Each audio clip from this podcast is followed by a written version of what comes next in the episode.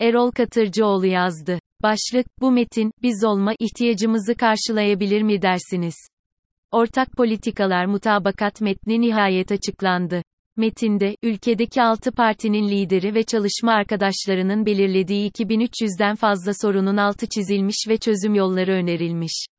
Ben açıklamayı doğrudan dinleyenlerden değildim ama açıklandıktan sonra metni okudum. Bu yazıda genel bir değerlendirme yapmak istiyorum. Bir kere metinde dikkate alınan kesimlerin daha çok modern, milliyetçi ve liberal kesimler olduğunu söylemeliyim. Ülkede demokrasi için olmazsa olmaz kesimlerinin sorunları, örneğin çalışanların, kimliğinden ötürü ötekileştirilmiş Kürtlerin, Alevilerin ve diğer kimlik mağdurlarının sorunları bu metinde yoklar.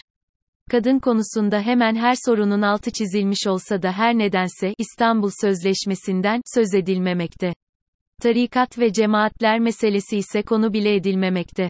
Anlaşılan, 2300 sorun alanı belirlenmişken özellikle bu sorun alanlarının dikkate alınmamış olması üzerlerinde henüz mutabakat oluşamamış olduğunu gösteriyor. Doğrusu bir zamanlar AKP'de modern, milliyetçi ve liberal kesimleri dikkate alarak yola çıkmıştı.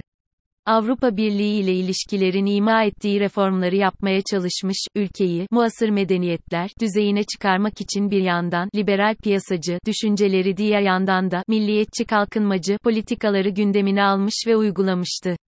Belirli bir sürede başarılı da olmuştu.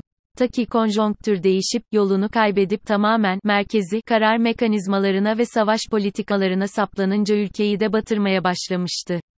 Böylelikle batıdan başlamış olmasına rağmen olaylar ve olaylar karşısında Erdoğan'ın tercihleri onu ve temsil ettiği iktidarı doğuya doğru ittikçe aslında kendi solunda da batıya doğru bir siyaset ihtiyacına da yol açmaktaydı.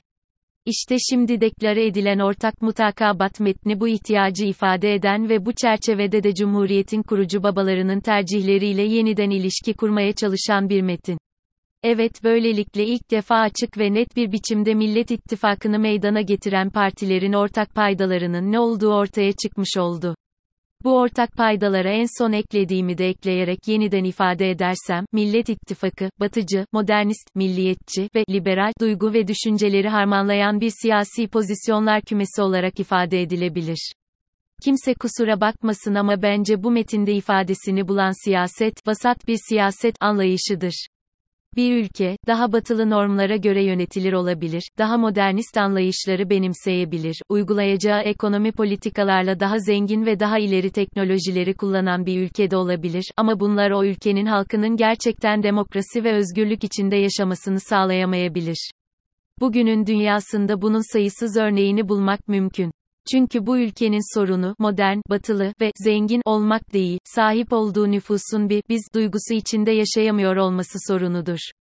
Cumhuriyeti kuran babaların halledemeyip bugüne gelmesine neden oldukları bu sorunlar, tarihsel ve sosyolojik sorunlardır ve siyasallaşmış oldukları için de artık siyaset tarafından karşılanması gereken sorunlardır. Ne batıya yakınlaşmak, ne modernleşmek, ne zenginleşmek bu ihtiyacı kendi başına karşılamayacaktır. Onun için bu metinde benim arayıp da bulamadığım şey galiba bunları konuşabilecek bir cesaret. O olmayınca bu görüşler bence vasata işaret ediyor.